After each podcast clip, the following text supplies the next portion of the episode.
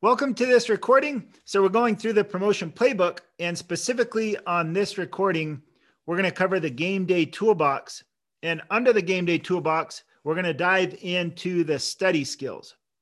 Today, I'm going to talk about the guideline, which is seven preparation tips for the written test. This guideline is designed to help you prepare adequately for the written test. I cannot emphasize enough the importance of being prepared for the written test. With many with many exams, if you don't pass the written test, you don't get to move on to the other things. So it's easy, it can be overlooked many times, but I strongly encourage you to do studying and be very thorough with your studying. So here's seven tips. I'll go ahead and give them to you now.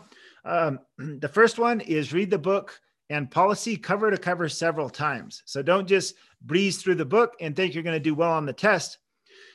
Everything that's on the test is going to be in that book. So if you really understand the book, you go through it again and again, then you're going to be best prepared.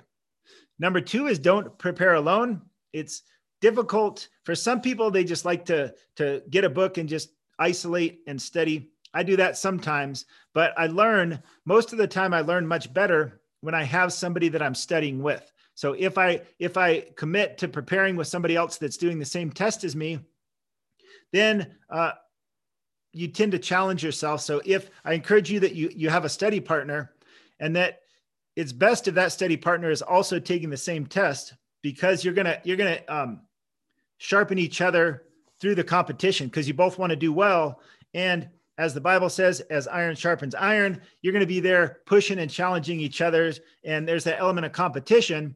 And then plus there's just the dialogue of going back and forth, sharing note cards, testing each other, um, sharing that knowledge. So it's best to prepare either with one other person or join some type of study group so that you're doing it um, as a community. Don't just learn it, teach it. So that goes back to the next one. So number three is don't just learn it, teach it when you teach something, you learn it much better. So, some ideas to teach is that you can share something on social media. It doesn't have to go out to the world. Some of the programs that we offer through the promotion playbook is we offer these small groups, which provides this opportunity for you. If you want to find out more, go to promotionplaybook.com. Um, so, sharing on social media is a great way to connect and to develop this study skill. You can also record it on your phone or do like I'm doing with this, is just share it with a recording share it with your family, or you can really use the really you if you have a family and friends just see if they're willing to help you. A lot of times that you can make it fun you can make it enjoyable and you can make it into a game and study with family and friends.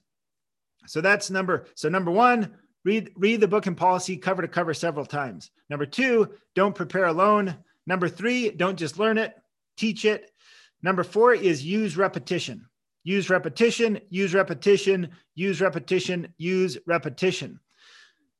The more you repeat things, the better you learn it. So get used to doing things over and over and over again until it sticks. Number five, use rewards to keep you motivated. Studying can be challenging, so make sure that you you set yourself up for success by giving yourself rewards along the way. So um, find a nice place to study. Sometimes maybe you need to buy yourself a good coffee or something, reward yourself along the way. Number six, use various resources to learn, yet not as a substitute. So, study guides, flashcards, there's all sorts of apps and, and games and things like that to help. That being said, don't substitute reading the book. Do that in addition to reading the books and policies, because Many people make the mistake, myself included. I've done this before where I just get the study guide, but I don't read the book as thoroughly as I should. And that result ended up showing. So get substitutes, but also use the book. And then number seven is make use of all the time that you have. Don't think that in order to study, you have to be sitting in a cubicle with no distractions. You could be maybe in line, maybe when you're driving to and from work or commuting, you could listen to a recording or you could you could um record something yourself. If you're standing in line at a grocery store, you could go through your flashcards, make use of all the time that you have. Maybe if you're working out, you could start to infuse studying into that. So that's it. The seven tips to help refine your study skills, seven preparation tips. I hope that's helpful. The next one is, is we're going to continue this journey on the game day toolbox. Thank you.